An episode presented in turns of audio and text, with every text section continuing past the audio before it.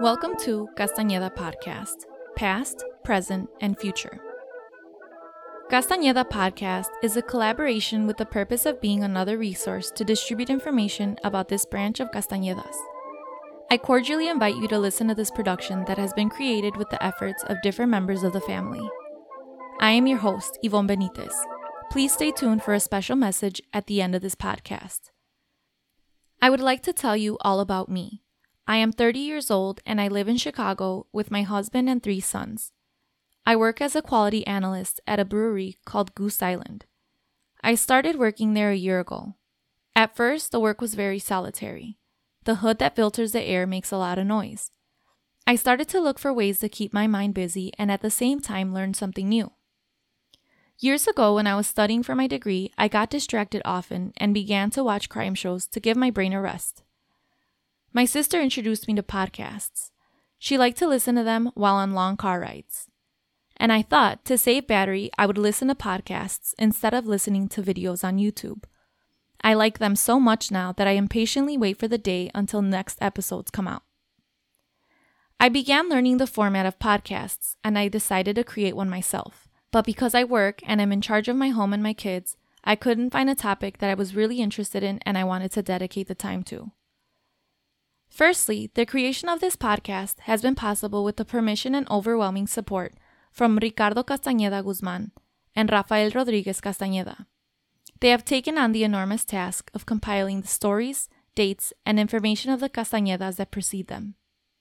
This podcast will act as an additional source for those of us who want to learn all about the Castañedas from the past, present, and future, but do not have the time to sit down and read, or to travel and create those kinships. This is episode one, The Gift. I have always been very interested in learning everything possible about the lives of my mother, father, grandparents, and the distant people who lived before me. I like to imagine what their lives were like, how they dressed, what they ate, where they lived, and what their professions were. As a little girl, I would sit with my mother and ask her to tell me all about her childhood and adolescence.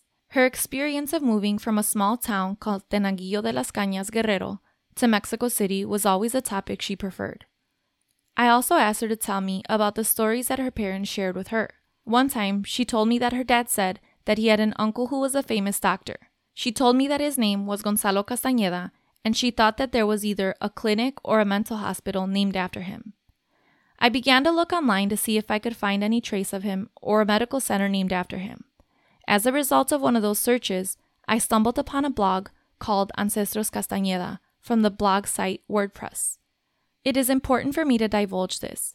Back in my mom's day, there was a rock band named La Castañeda. The name was inspired by a psychiatric center that was the biggest in all of Mexico until the end of the twentieth century. It was constructed on an hacienda that made pulque with the same name in the ancient village of Mixcoac, now Unidad Lomas de Plateros. It was inaugurated by Porfirio Díaz in nineteen ten and demolished in nineteen sixty-eight. In actuality, it's only coincidental that the center had that same name, because it has nothing to do with Doctor Gonzalo. If perhaps you don't know what a blog is, it's a website where things that want to be shared can be uploaded. It can be stories, recipes, pictures or revelations, and it can be on the topics of food, auto mechanics, design, travel, or health. The one I found, titled Ancestros Castañeda, is a blog that shares a series of articles on a branch of Castañedas that all of my maternal family descends from. This branch extends to many places all over Mexico and the United States. The blog articles are written by Ricardo Castañeda Guzmán of Washington State and Rafael Rodriguez Castañeda of Mexico City. I began reading the articles on Gonzalo Castañeda and studying the pictures to try to find some resemblance to my maternal family. I wasn't picking up any of the information, though, because I didn't know how my grandfather was related to Gonzalo. When my first son was born, I decided to create a family tree that I could gift him later on.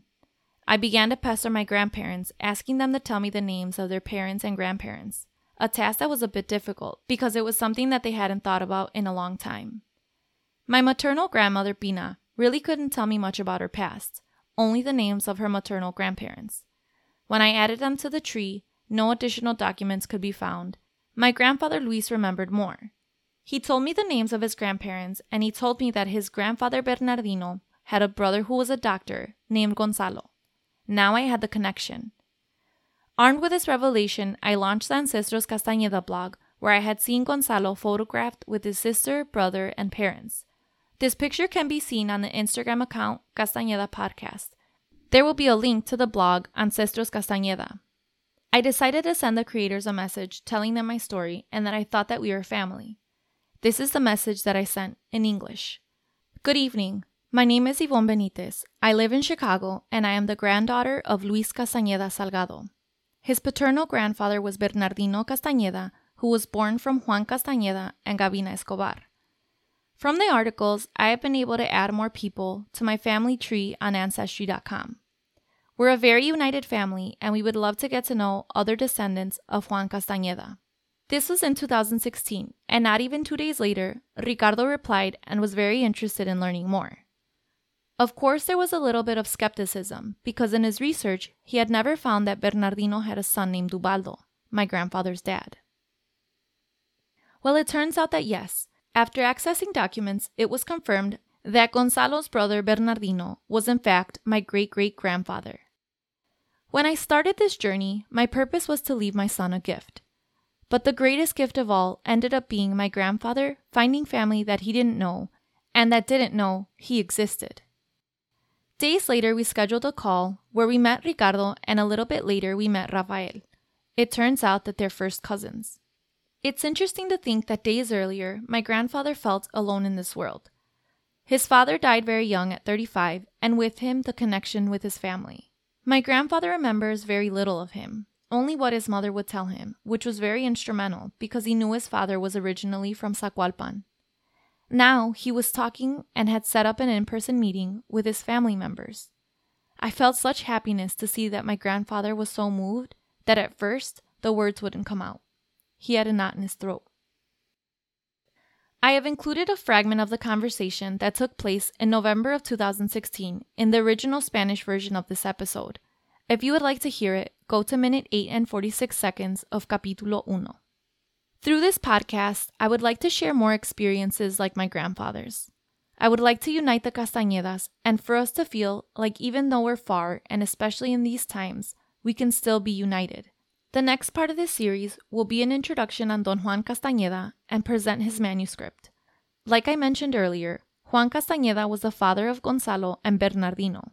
He lived in the nineteenth century and put together a series of stories of his life that is known as El Manuscrito. For those of us who have not had the opportunity to read it, now we can listen to it. The manuscript, along with a genealogy of this branch of Castañedas, has been edited in the form of a dictionary. I have invited my grandfather and his children to read passages from the Diccionario Castañeda for this podcast. I have also asked Ricardo and Rafael to share a message for our audience. Fabiola Benitez, my sister, has agreed to read a transcript of the messages that she translated from the original episode. Here is Ricardo Castañeda Guzmán's. I am Ricardo Castañeda Guzmán, and on September fifteenth, twenty twenty, I want to congratulate you and wish you success in your efforts and pledge to enrich our branch of the Castañeda family. With anticipation, I hope to listen to your first episode, and my wish is for you to captivate a grand audience. I hope that within the audience that you are able to reach, will also be able to say or tell you something that can enrich your material in which you embark on. Greetings to all the family, Ricardo Castañeda. Now we have the message of Rafael Rodriguez Castañeda. Thank you so much, Ivonne, for the opportunity that you have given us to greet the audience of the inaugural of this podcast about the Castañeda family that has its origins in the silver mining village of Zacualpan around the mid-eighteenth century. How do we know that our family originates there? Because we had the opportunity to investigate. And not only asking the older people within our family, but also looking through the old documents, especially letters. From the investigation of living voices, I can tell you that every family has been classified into two groups. Those who are interested in genealogy and those who are not interested in the absolute, which is very natural. So if you, audience, are one of those people who are interested in genealogy and therefore are following this program, I want to tell you that you can also get to know about your great-grandparents, about your great-great-grandparents, and about your great-great-great-grandchildren. If you start looking among the old documents of the family, especially letters, you will find there a treasure of information. Letters are now falling into disuse due to the use of email. But in the drawers of wardrobes or in the antique furniture, one can find these family gems and discover and do something similar to which Ivonne has proposed to now with this podcast about our Castañeda family. My vision for future episodes includes interviews, a conversation between family members, stories, readings from articles from the blog Ancestros Castañeda, and passages from books that have been shared with me for the purpose of being read for this podcast. This podcast is limitless. If you have a suggestion or would like to be part or featured on this program, please send us an email at castañedapodcast at gmail dot com or send us a message to our Instagram account, Castañeda Podcast. Please add us, follow us, and share the pictures from this episode. If you like this episode and would like to contribute in some way, please consider donating to a cause that is very special to me. As I mentioned in the episode, my mom's family is from a pueblo called Tenanguillo de las Cañas. There is one church there, and it holds a very special place in my heart. Even though I have not had the opportunity to visit this church yet, I have a very special connection to it.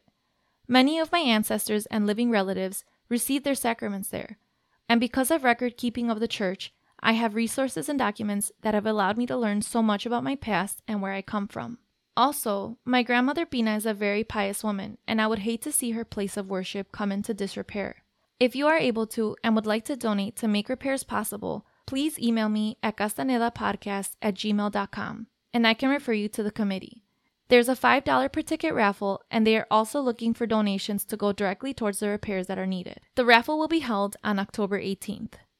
This episode was produced, written, and hosted by me, Ivonne Benitez. It was edited with the help of Ricardo and Rafael. Production, distribution, editing, and sound editing was possible with the help of Fabiola Benitez. Until next time.